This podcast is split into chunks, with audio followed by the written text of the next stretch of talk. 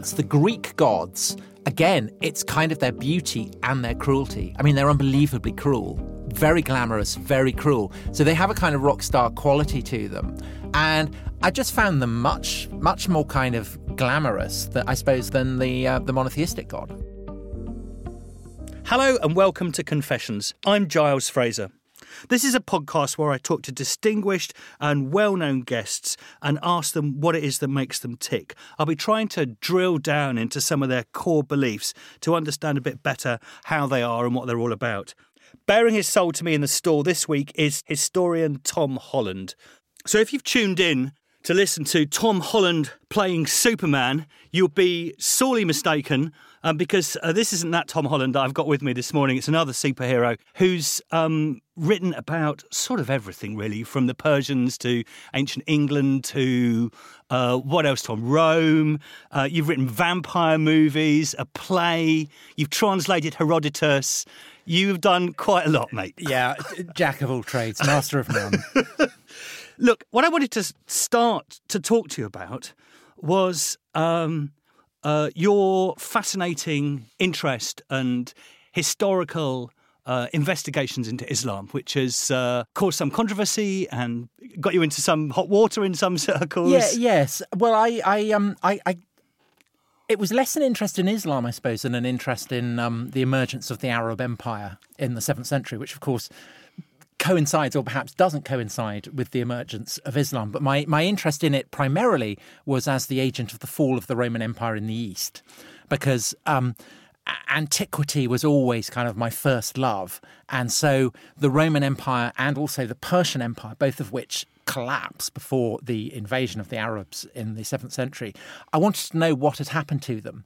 And the paradigm that I brought to that was the collapse of the Roman Empire in the West, what most people, I guess, living in the West tend to think of as being the fall of the Roman Empire. But of course, it wasn't. It was just the collapse of the Western half, including Rome. But you have Constantinople, the new Rome, you know, survives the, the, the collapse in the fifth century absolutely fine. Now, the, the question that historians ask about the collapse of the Roman Empire in the West is whether it was a rupture or whether it was a transformation.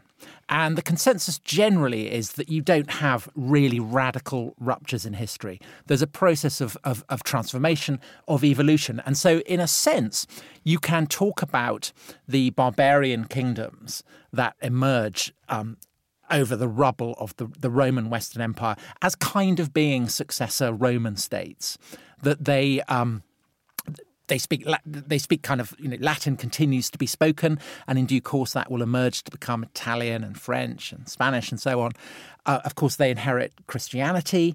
They inherit certain structures and assumptions about so this how is the government should build. Yes, of course, the, the, the, there is change, but there is absolutely continuity too. And in particular, I was thinking of. Um, a complex of buildings that was that was constructed at Ravenna, which had been the capital of the Western Roman Empire. It wasn't Rome; it was Ravenna. Um, gets taken over uh, by um, Gothic conquerors, and these Gothic conquerors define themselves as separate from the Catholic Romans by adopting a, a kind of heretical form of Christianity called called Arianism, and they construct church buildings and imperial monuments that look very similar to Roman monuments. And there was a kind of great domed building that reminded me of the Dome of the Rock, which is the first great Islamic building built on the what, what had been the Temple Mount in Jerusalem, you know, the one with this kind of shimmering gold.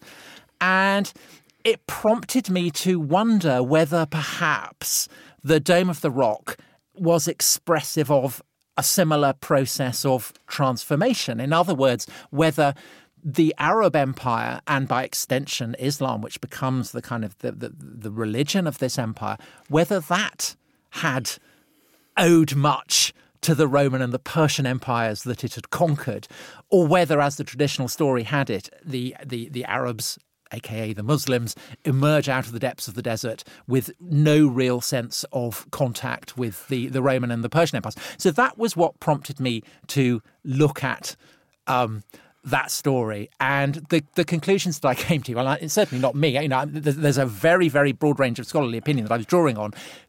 That's what got me into trouble. So the sort of the traditional story, I guess, is that um, you know, somewhere around 610 or something like that, the angel Gabriel speaks to Muhammad in a cave, and that uh, Muhammad uh, converts the, the Arabs to this religion called Islam, and driven by Islam, uh, the sort of Arabs uh, uh, go and conquer half the world. Inspired by Islam, yes. Yes. Yes. So um, uh, the reason I had a problem with that is that I, I have a peculiar discipline that was forced on me by the fact that I was writing a narrative history. So I was I was writing the history of the sixth century and the seventh century, and so I needed to explain how the world of, the, of, of, of, late antiquity, the world of, of, of Justinian and Khosrow, the great Byzantine and Persian emperors, became the world of Abdul Malik, the great um, caliph who builds the Dome of the Rock. And so to do that, I had to explain uh, in terms that made sense to me what it was that enabled the Arabs to, to, to, to, pull off these incredible conquests. Now, as you say, the traditional Muslim account of that is dependent on a great miracle in, in, in Muslim minds, the greatest miracle of all, which is the delivery of God's word to his his final prophet, the seal of the prophets. The proof that the Quran, this, this, this final revelation, is of divine origin, in a sense, is the fact of the circumstances of its delivery as told by by Muslims, which is that the cave in, in, in, where Muhammad receives his first revelation, supposedly, is in a place called Mecca. And Mecca is very pointedly a long way from any of the great centres of civilization and habitation. It's a very long way from the frontier of, of, of Palestine, the Roman Empire, very long way from Iraq, um, ruled by the Persian emperors. It's a long way from the kingdoms of, of southern Arabia. In a sense, it's as far away from civilization as you can possibly get. And that kind of seems to be the point.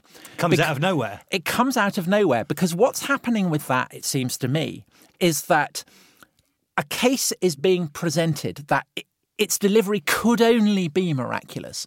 And so, in a sense, the, the vast expanse of, of, of, of, sand that surrounds Mecca and encloses it is kind of like the virgin womb of Mary for Christians, because it's incredibly important for Christians when they say the divine has entered the, the diurnal dimension, the, the terrestrial earthly dimension, that Christ be divinely of divine origin because if he's the son of a, a, Roman centurion or someone, as as Talmudic scholars tend to say, then there's a huge problem for the entire Christian faith.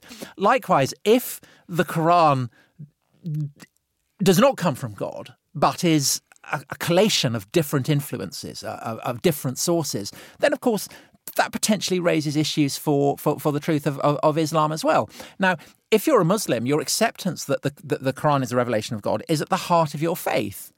But conversely, if you're not a Muslim, you cannot accept that the Quran comes from God because to do so would make you a Muslim, and I'm not a Muslim. So therefore, my, my, my, my, task with the book that I wrote, In the Shadow of the Sword, the one that got me eh, into trouble, was to make was was, was to present um, a case for why and how the Arab Empire and Islam might have emerged that did not depend on supernatural intervention. So, uh, were you in trouble in the same way that the quest for the historical Jesus people were in trouble in the 19th century? Yes, I, I, th- I think that that's that's a very close parallel, um, and there's a sense in which the, um, the, the the process by which Christian, in particular, but then also Jewish scholars kind of operated on the fabric of the Bible like moths, you know, eating up a, a, beautiful robe.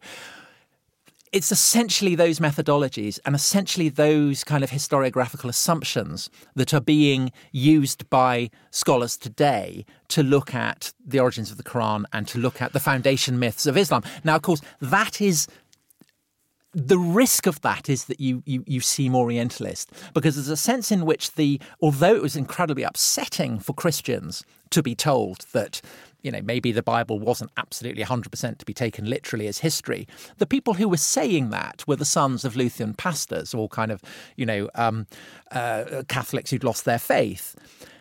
Most Muslims look at the scholars who are doing this kind of work and say, well, you know, you're not even Muslim. You're not You're even not from a of us. Muslim background. Yeah. And and so that that makes it problematic. I mean, my defense is that I am only applying to the origins of the Arab Empire the kind of methodology that I'd also applied to the origins of the Roman Empire, to the Persian Empire, to Athens, to Sparta.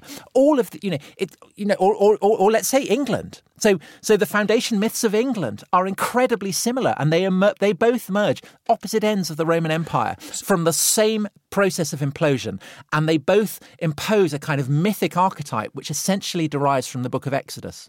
So it's purity of origins, which is which is important to establish. And uh, I mean, in, in, you talk about Exodus, and I mean, I met, when when historians work on Moses and and the Exodus story, there's a similar sort of skepticism about the historical. Well, a much greater one because because the evidence for Exodus is is almost minimal. Um, I mean, many would say it's absolutely minimal, but the, as a as as a kind of myth, it's obviously incredibly potent, and this sense that God has chosen the people that you belong to to be a chosen people and has given them a land was obviously incredibly useful in the process of convulsion and transformation that, that, that followed the collapse of the Roman Empire.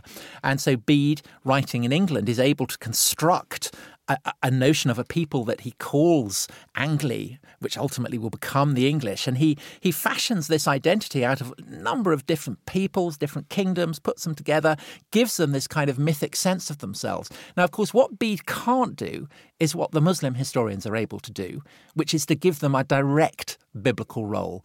The Arabs are unique among the various peoples who established successor states amid what had been the Roman Empire, in that they have potentially a link to the book of Genesis itself, because Abraham has two sons. He has Isaac, from which the Jews are descended, but he also has another son by um, a concubine called Hagar.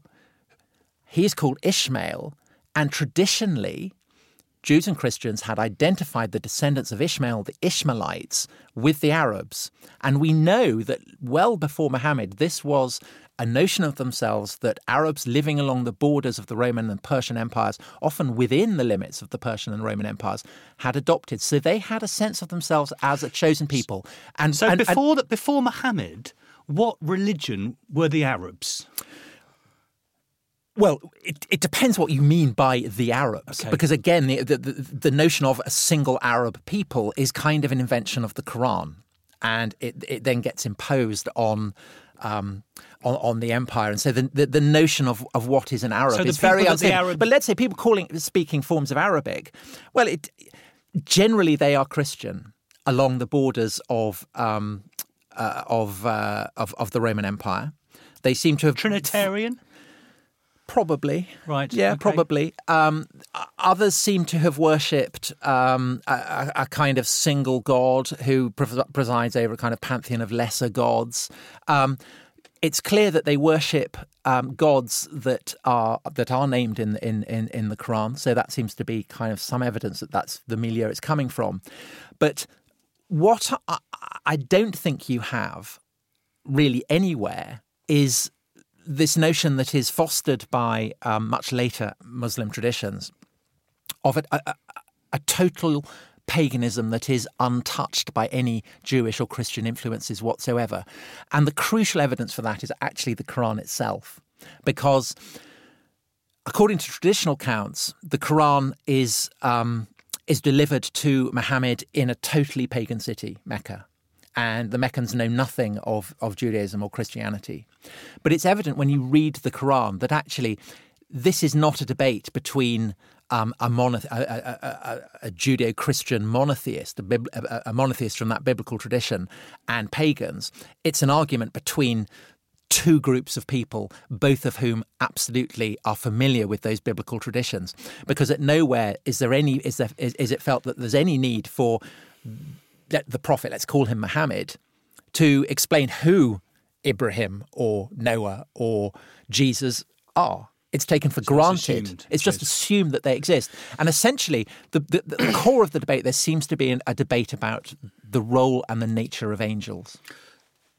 So, as as a historian, let's just do this simply. So, as a historian, the the, the story about um, uh, Muhammad receiving uh, the Quran through through um, Gabriel, and then y- you know the, the success of that, uh, converting converting the Arabs, and then uh, conquering the world. It, what what what about that particular story, which millions of people adhere to Well- very passionately? As a, when you approach that as a historian, what problems do you find with that? Well, the, the, the, the problem is that um, the story is so well known and it's so embedded, and everything that, that, that any Muslim scholar has ever written over the entire course of Islamic history has essentially gone towards supporting and buttressing that story. That to act on the assumption that, that, that it may not be historiographically true is immediately problematic because really the Islamic account is the only story that we really have in detail about how Islam came into being. Now, that's not entirely true because there are sources, contemporaneous sources, sources written in the decades and then the century that followed um, what seems to have been the lifetime of Muhammad that do give. I mean, for instance, it, it, makes it clear that someone called Muhammad did exist. It makes it clear that he he, he did preach a kind of form of uh, an Ishmaelite notion that the Arabs had a stake on on um, on the Holy Land, which is the first target of the Arab invasions. I mean, in the history, you know, even the, the, the traditional account makes that absolutely clear. Um, but essentially, you have to do what any historian does, which is always to go back to the earliest possible sources that you can, and then try to place those sources in the, in, in the broader context. And the broad context of the emergence of the Arab Empire is a series of crises that had buffeted um, the world of the ancient empires in, in a completely devastating way. So there'd been a plague equivalent to the Black Death. It, it was literally bubonic plague. It's possible that. Um, you know, in places up to half the population were wiped out. And of course, it particularly hit urban areas, which was devastating for empires that depended on manpower for armies and for, for, for their tax base. Um, and then there's a completely devastating war, which lasts a generation and more between the two great superpowers, Persia and, and, and Rome. And although the Romans kind of win that, and Yeah. they're able to They're reclaim their provinces. Yeah, the, the the you know the closest modern parallel would probably be with the French moving into Vietnam after the Second World War. You know, they'd suffered humiliating humiliations and defeat. The people they'd been ruling had seen them defeated. They come back in after a nominal victory, but essentially their power is shot. And I think that um, what happens then is that they'd been employing Arabs to serve them as their mercenaries because the Arabs lying beyond the desert, of course, are much less affected by plague. Um, during the period of Persian rule, those Arab kingdoms, those Arab mercenaries, are not being paid. So what are they doing? Perhaps they're in the market for, you know, a new sense of themselves, which perhaps Muhammad's teachings are providing. Some of them may have kind of gone over to, to, to, to the notion of themselves as an Ishmaelite people who were owed the rule of the whole of the Holy Land. Others clearly stayed loyal to the Roman Empire. And there seems basically to have been a kind of war between various Arab factions over who should rule Syria and Palestine. So, in fact, far from it having been a, a mass invasion of, you know, people with Quran in the one hand and sword in the other. It seems to me that actually the collapse of, of Roman power in Syria and, and, and, and Palestine was probably collateral damage inflicted by a war between rival factions of Arabs. And the same thing happens in Mesopotamia, where the Persians likewise have been completely devastated and, and, and, and are exhausted. And within the space of a decade, the Arabs find themselves ruling the Fertile Crescent, the whole of the Fertile Crescent. And, you know, nothing like this had ever happened before in the entire recorded history of civilization. The Arabs had always, people of the desert had always lurked beyond the borders. And now they find themselves ruling this, this kind of ancient heartland of civilization. And they have the wealth and they have the power and they have the resources to start expanding. So they move eastwards into Iran and they move westwards into Egypt, and then you know further ancient civilizations have become theirs, and nothing ever happens in late antiquity that is not explained by God. And so this is a convulsion. This is a, you know a, a, a winnowing of the nations of an order that would indeed prompt the notion that some great new divine dispensation has been delivered. And so you can see how and why people might have started thinking that yeah, you know, something so it's a really radical has sort of explanation. I think so. Uh, th- th- there's there's there's very you know there's no mention of Muhammad at all on any public inscription until basically site 690. So that's kind of essentially um, six decades after he's supposed to have died. Um, and what evidence we have for the cult of Muhammad as a prophet being promoted, it seems to have been a, a top down one, and it seems to have been launched by this guy, Abdul Malik, the builder of um, the Dome, Dome of the Rock, Rock yes. who essentially is Islam's St. Paul and Constantine rolled into one. He is he he is he, he's a victor in a civil war in which his rival also has tried to claim an authority via Muhammad, and you can see why. If you, you know, you're trying to recruit the loyalty of people, you might want to say, "Well, I have, you know, this prophet of God on my side." Abdul Malik wins. He he builds the Dome of the Rock not in Mecca, not in Medina. He builds it in Jerusalem because Jerusalem at this point is clearly the holy city for the, for, for, the Ishmaelites, for the Arabs, whatever you want to call them, as it is for Jews and Christians. And he builds it as, an, as a statement that his faith has superseded that of the Christians and the Jews. And of course, this is aimed both at the, the Jews and Christians who are under his rule, but also very pointedly at the emperor in Constantinople who is a Christian. And he's saying, this is you know, I am the favorite, and, and Abdul Malik. You know, he's calling himself the caliph. That, that that that means that he's the deputy of God. It doesn't at this point mean successor of God. It means the deputy of God. And so he is casting himself as a figure who is absolutely on a par with Muhammad. And he's giving himself a sacral authority that can balance out his military control. So you've been speaking as a historian um, now, and of course that's your profession, so quite right. Um, but I, I, I, watched last night your uh, your Islam um, film again, and there's a really interesting bit where we, you're with some Bedouin in the desert. And they're encouraging you to pray and things like yeah. that, but you're looking slightly uncomfortable yeah, doing. I, but hang on, hang on. the question, the question is, um, and one of the things that you talk about, and I think it's fascinating, is that you know when the Bedouin are explaining what it is they believe, and they draw upon oral tradition and give this oral tradition, whether they see it as oral tradition or not, this sort of like extremely high status. And you, as a historian from a Western tradition, but the, the, a sort of like adjacent to this in a very uncomfortable way. Yeah. Um, we'd we'd we'd been with them for quite a while, and and they'd been incredibly generous, and they'd spoken about um, their understanding of what Islam was and who Muhammad had been and their relationship with God in a, a, a, an incredibly direct and powerful way, absolutely aided by any sense of the embarrassment that perhaps you know you, you, you would get in, in, in a Western country. And you know, I, I was very grateful to them and then very touched when they asked, would I like to join them in prayer? Because they, I guess they thought that I was a searcher um, which I was in a sense, but perhaps not in the sense that they'd understood. So I went and asked the, the director, Oh God, they want me to go and pray. And he rubbed his hands and almost cackled with glee at the thought of, because he could see, immediately see that this was going to be. There's a point where you do the sort of, you do, you do, you do the sort of prayer that people who come to church yes. and don't really want to pray yes. are sort of like, you don't get down fully. No, you sort I of like half. half, half you get halfway down. It was down. a very awkward compromise. and you I, look so English English, Tom. It's spectacular. But it wasn't just that I was English. I mean, there was certainly There's a kind of, of element of English embarrassment, but it was more the kind of the embarrassment of the secular meeting, you know, people of profound faith. Yes. And being made to feel uncomfortable by it. Yes, yes, yes. I, you know, yes, there's yes. no question of it. And I felt that that vis- you know, it worked visually because it absolutely summed up Told that story. the difficulty that, that that anyone writing about beliefs that are deeply held always faces because because um, and that you can see how that has a sort of that's quite problematic when those two things meet. Well, I suppose I suppose um, you know, it, it, Frazer was was um, essentially his target was Christianity. Uh, yes. Uh, I mean, he was going through every conceivable culture that he could think of and trying to find parallels to the resurrection so that he could then prove that this was a kind of cultural archetype and therefore it was all, you know, much for muchness. Yes.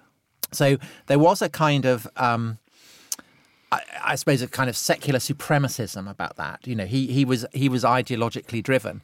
I, I think in my case it's slightly different because um, one of the effects of writing about uh, late antiquity and particularly Islam was to make me realize that uh, actually culturally I'm incredibly Christian and that the methodology that I was bringing, as I said earlier, was actually a very Christian one. And, you know, I, as a 12 year old who was, you know, I, I had a Christian upbringing, I was really very interested in the Bible and biblical history. And I vividly remember the shock of reading you know the Bible, the archaeology of the Bible, and discovering that actually the archaeology of the Bible didn't really tell you anything about the Bible at all, except that the Bible was unlikely to be historically true. And I remember the shock of that very vividly. And I remember the shock of reading, you know, the deconstructions of the New Testament and the life of Jesus and everything, and the kind of the the, the stab of pain that it gave me. So at, at no point did I ever kind of cackle with glee at the thought, well, I'm, you know, I'm trampling on people's beliefs here. Uh, and I, I, hope that um, neither in um, neither in the book that I wrote nor the film that I made that I gave that impression.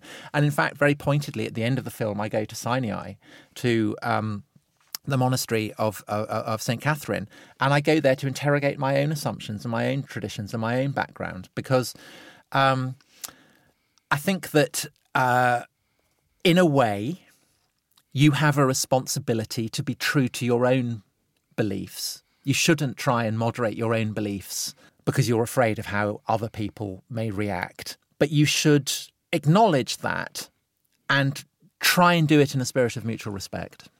So let's start. Uh, uh, let's, let's let's start from some of that early stuff with Tom Holland because I've heard you um, say uh, that when you were much younger, the sort of first gods that you were interested that were sexy and more glamorous than all the other gods, as it were, were the Roman gods or the Greek gods. These were the gods. Greek gods. The Greek gods. Was it the Greek gods? Yeah. Okay. Because they were very sexy. I mean, yeah. You know, but... and, and is that what is that, is that one of the things that uh, got you into the ancient world?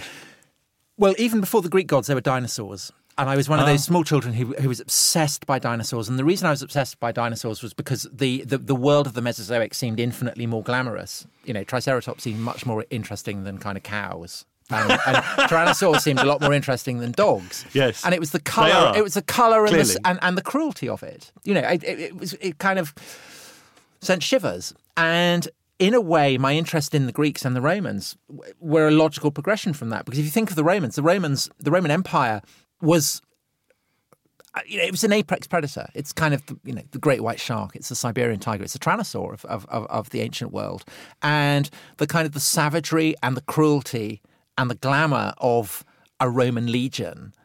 I just found very very kind of stirring. I, I, but, but, the, that, but the that... gods, the Greek gods, again, it's kind of their beauty and their cruelty. I mean, they're unbelievably cruel very glamorous, very cruel. So they have a kind of rock star quality to them.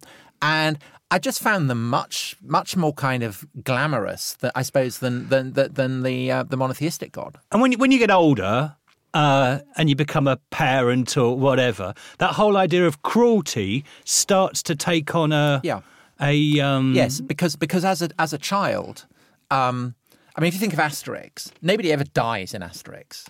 This is the Gal- this is the Gallic Wars. Caesar Caesar is supposed to have killed a million Gauls and to have enslaved another million Gauls. So this is not in any way cozy. But if you if you if your introduction to the Gallic Wars and to and to, to the time of Caesar is Asterix, it's just you know legionaries hanging from branches with stars going around their head. It's all rather cozy and funny, um, and I think it it kind of took me tight. Yeah, becoming an adult, actually, you know, yeah, having children. Cruelty's cruel. You know, I mean, cruelty. And then, and dis- then, the disgust at cruelty begins to strike you. Yes, it does. It does. And and um, I, I I made an, another film about Islam, which was about um, ISIS and um, uh, t- to what extent you could trace the origins of, of ISIS's ideology back to kind of Islamic ideas, foundational Islamic ideas.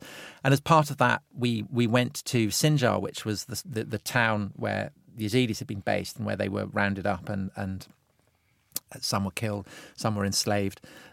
Many of the men were crucified, their heads put on spikes.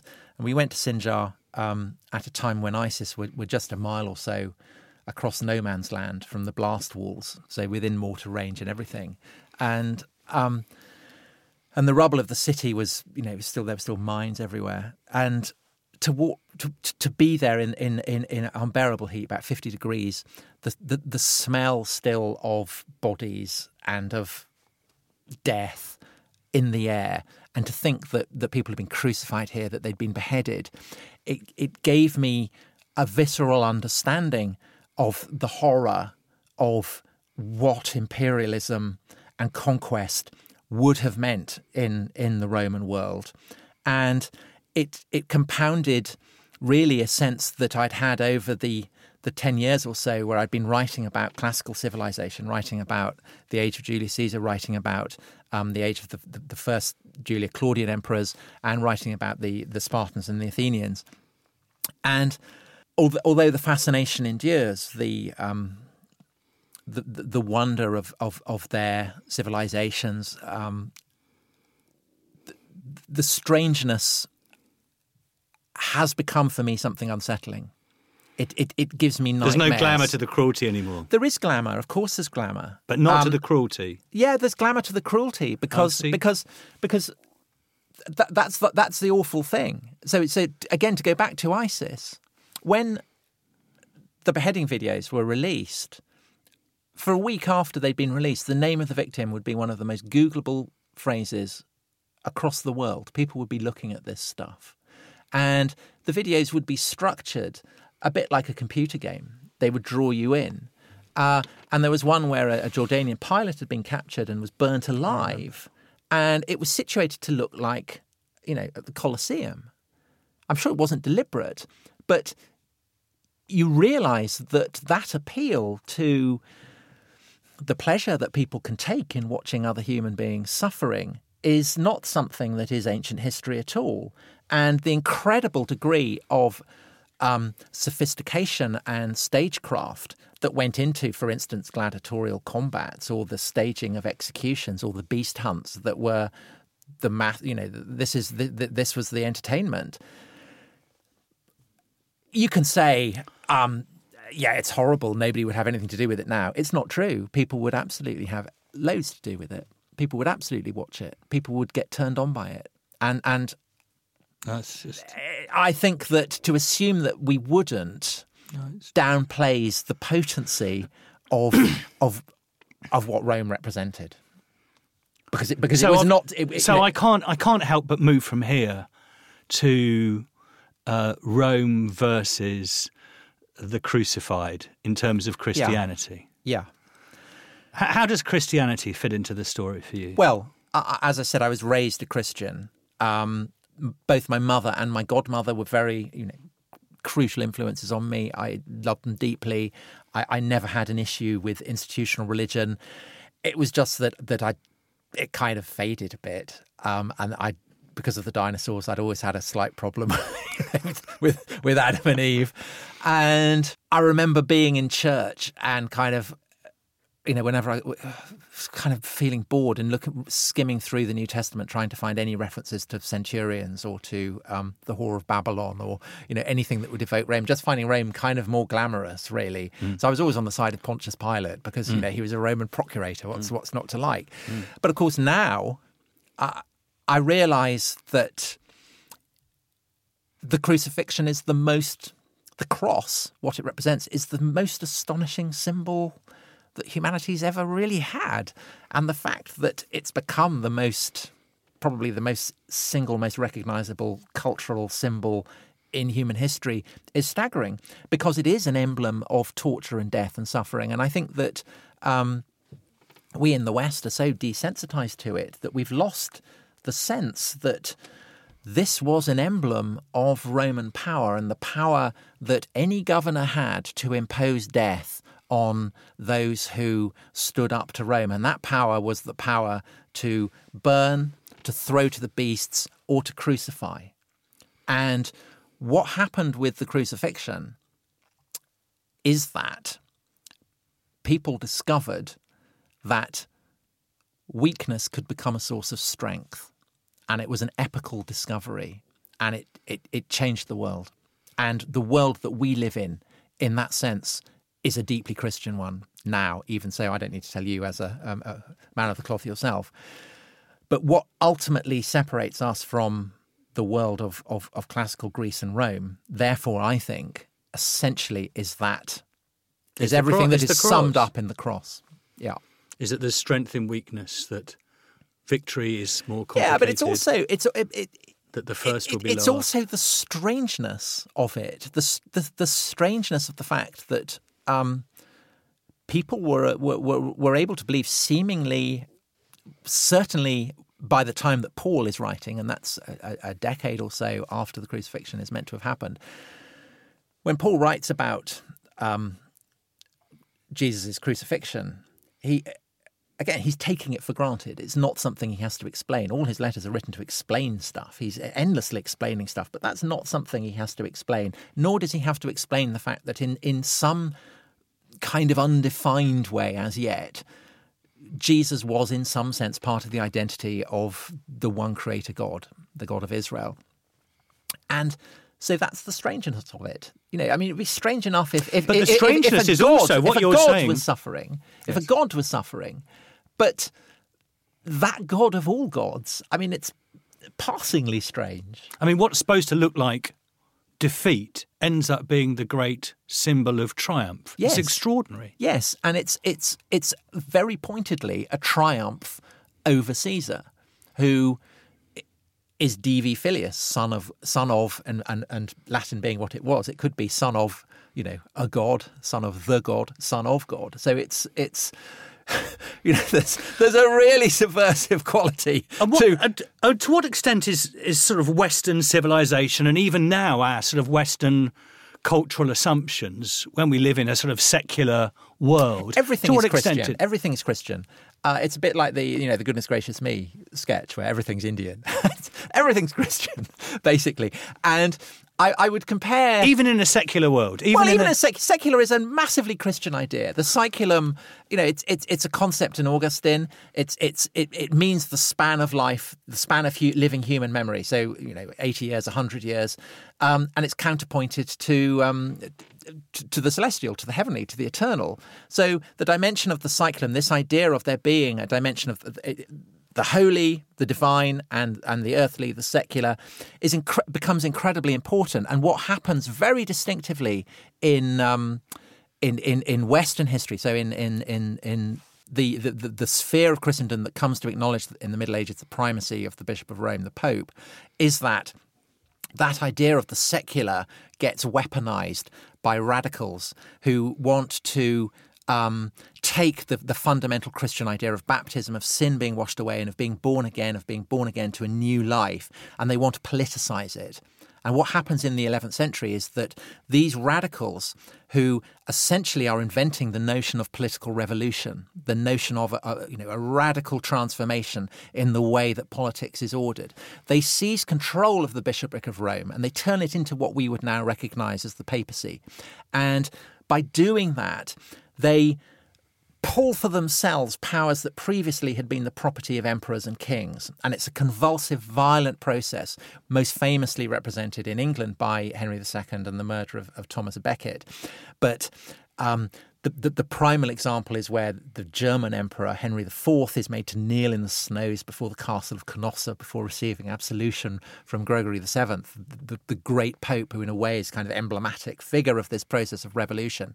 And it sets in train processes that we will recognize in subsequent revolutions. So it it, it unleashes a very, very kind of um, convulsive understanding of sacral violence, which in the 11th century, of course, takes the form of, of crusade against Muslims, yes, but also um, against Jews and against people who very radically get cast as heretics.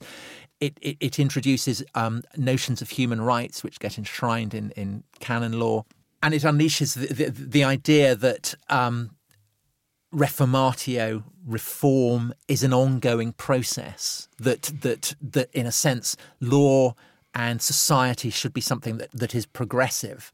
And this is an idea that kind of gradually, for many people, runs out of steam. That sense of, of, of the revolutionary calcifies and atrophies. And that then generates another convulsion in the form of what we would call the Reformation, Reformation. say Protestantism. And then again in the 18th century, out of those same traditions, you get what we might call the Enlightenment with the French Revolution and so on. And you can see the kind of the the the the, the, the the primal revolution in the 11th century is replicated in kind of spasms, reverberations, aftershocks that keep going through. And so, in that sense, the idea of the secular is is is is highly Christian. I mean, it would it would not we would not have it without Augustine and Gregory the Seventh.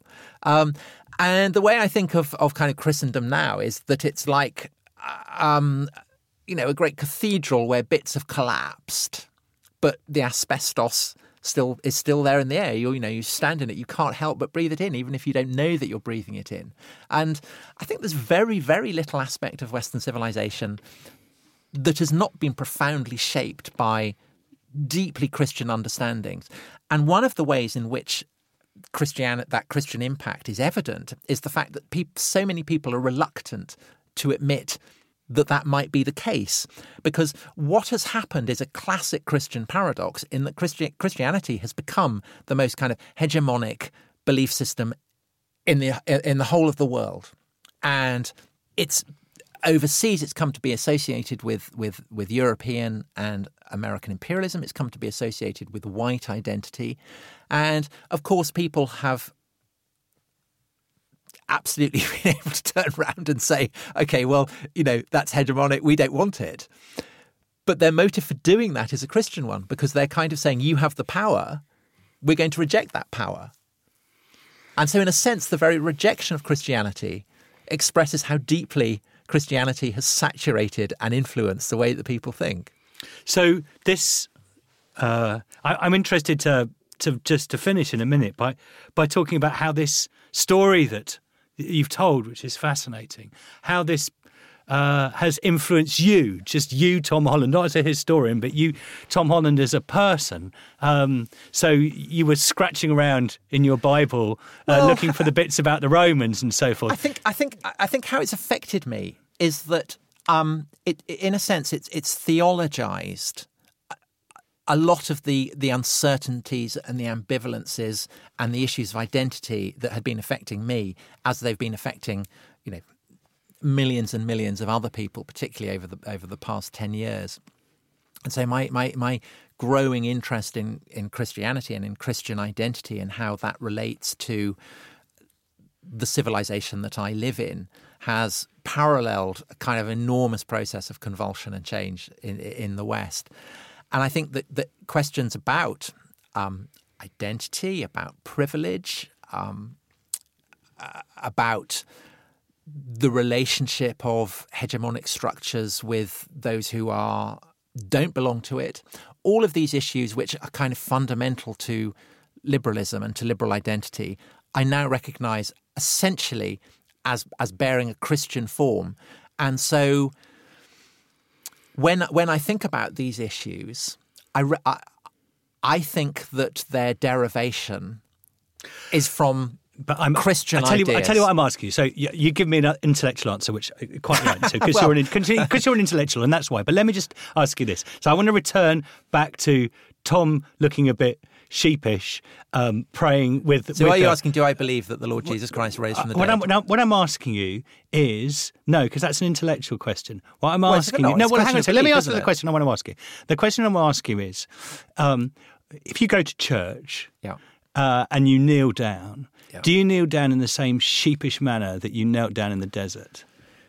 Uh, no, I don't, and I, I, I, I have been going to church, um, and I kneel down in in in a spirit of of, of interest to find out to find out whether I'm going to feel embarrassed or not, I whether see. anything is going to happen. I see. Um, and the st- I suppose the state of play is is is that um, I, f- I feel the pity and the power of of the Christian myth in a non-intellectual way.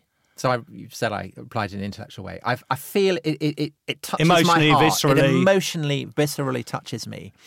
And there are times where I feel, um, you know, this this this could be belief that the flame of belief is guttering back into existence, and I feel excited. You know, I would love that to happen. And there are times where I genuinely feel it, and then it kind of you know, I think about the Mesozoic or something, and, and, and it gets blown out again. But is it what I? But what I, I suppose what I feel is that th- I am aware of the direction of travel, and I, have been writing a book about this. You can probably tell the kind of the, my readiness to talk about it. And I'm kind of looking. So, so I've I've read a lot of of um, 17th century literature, Pilgrim's Progress being the paradigmatic one of of the kind of Protestant idea of grace, of, of, of people who are on a journey looking for grace, reaching out. And I suppose I feel like that. I, you know, like Christian in the Pilgrim's Progress, I still have the burden on my back, but I feel I'm traveling. Tom Holland, thank you very much indeed. That's wonderful. Thank you for listening to this episode of Confessions with me, Giles Fraser. If you're enjoying the podcast, please do rate and review it, and do subscribe wherever you get your podcasts. I'll be joined by another guest next week for another episode of Soul Baring, and I do hope you'll tune in then. And do check out the website unherd.com.